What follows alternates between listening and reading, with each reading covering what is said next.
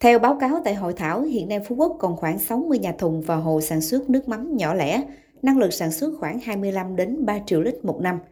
Trong số này chỉ có khoảng 20 nhà thùng đóng chai tại Phú Quốc và lấy thương hiệu riêng của mình, còn lại đa số sản phẩm nước mắm bán dạng thô, tức đựng trong can nhựa 20 lít hoặc thùng nhựa 1.000 lít xuất bán cho các nhà sản xuất ở các nơi như thành phố Hồ Chí Minh, Cần Thơ, Rạch Giá, vân vân. Hiện Phú Quốc chỉ có 7 doanh nghiệp đủ điều kiện xuất khẩu sang thị trường châu Âu, Hàn Quốc, Trung Quốc và Nhật Bản, còn lại là đủ điều kiện an toàn thực phẩm tiêu thụ trong nước hoặc xuất khẩu ủy thác hoặc qua nhà phân phối. Trong tình hình hiện nay, nước mắm Phú Quốc đang gặp nhiều khó khăn về nguyên liệu, về giá cả cạnh tranh và cả trong việc bảo vệ thương hiệu truyền thống nước mắm Phú Quốc. Nguồn nguyên liệu cá cơm những năm gần đây suy giảm mạnh, chi phí sản xuất tăng do nhiều nguyên nhân.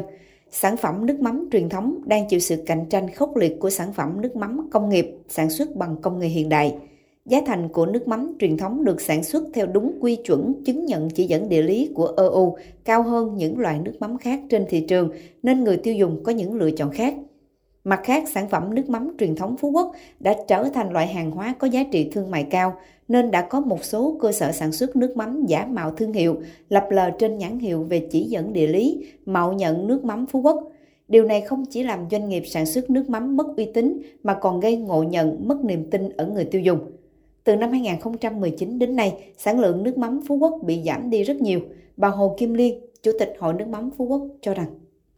thì hiện nay cái giá thành cạnh tranh giữa nước mắm Phú Quốc và không phải nước mắm Phú Quốc thì rất là khốc liệt. Từ đó cái giá thành của làm nước mắm truyền thống Phú Quốc thì đang gặp khó về cái giá vì cái giá thành nó cao hơn so với nước mắm khác. Từ đó thì hội cũng ờ, đề nghị với ờ, ủy ban các cấp của thành phố cũng như tỉnh là phải quảng bá xúc tiến cho cái nước mắm Phú Quốc trong và ngoài nước. Một cái kiến nghị nữa là phải quy hoạch một cái làng nghề cho nước mắm và một khu trưng bày tập trung, một cái nhà bảo tàng cho khách du lịch đến Phú Quốc để trải nghiệm trong một cái làng nghề của nước mắm để quảng bá cái sản phẩm của du lịch của địa phương, đồng thời cũng quản lý được chất lượng sản phẩm nhằm bảo tồn và phát huy những giá trị của di sản văn hóa phi vật thể quốc gia đối với nghề làm nước mắm ở Phú Quốc, phát triển bền vững sản phẩm nước mắm có xuất xứ hàng hóa chỉ dẫn địa lý Phú Quốc cho nước mắm Phú Quốc. Sở Khoa học Công nghệ Kiên Giang đang triển khai nhiều chương trình hỗ trợ cho các doanh nghiệp sản xuất nước mắm Phú Quốc. Tiến sĩ Đỗ Minh Nhật, Phó Giám đốc Sở Khoa học Công nghệ tỉnh Kiên Giang cho biết. Sở Khoa học Công nghệ cũng đang xây dựng cái đề án và hiện nay thì cũng đã hỗ trợ cho một số doanh nghiệp để làm cái à, truy xuất nguồn gốc. Truy xuất nguồn gốc này thì làm à, rất là kỹ từ cái khâu đánh bắt ban đầu rồi từng cái khâu chế biến, đóng chai rồi tới người tiêu dùng.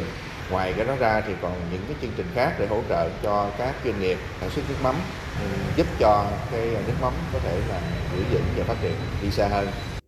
Ông Hoàng Kim Thanh, Chi cục trưởng Chi cục Thủy sản, Sở Nông nghiệp Phát triển Nông thôn tỉnh Kiên Giang cho biết, Sở đang phối hợp với Hội sản xuất nước mắm Phú Quốc xây dựng bảo tàng làng nghề chế biến nước mắm Phú Quốc đủ điều kiện làm điểm du lịch để tổ chức tham quan cho khách du lịch trong và ngoài nước. Từng bước hệ thống hóa quy định của pháp luật bảo vệ sản phẩm truyền thống được phát triển ngày càng mạnh hơn.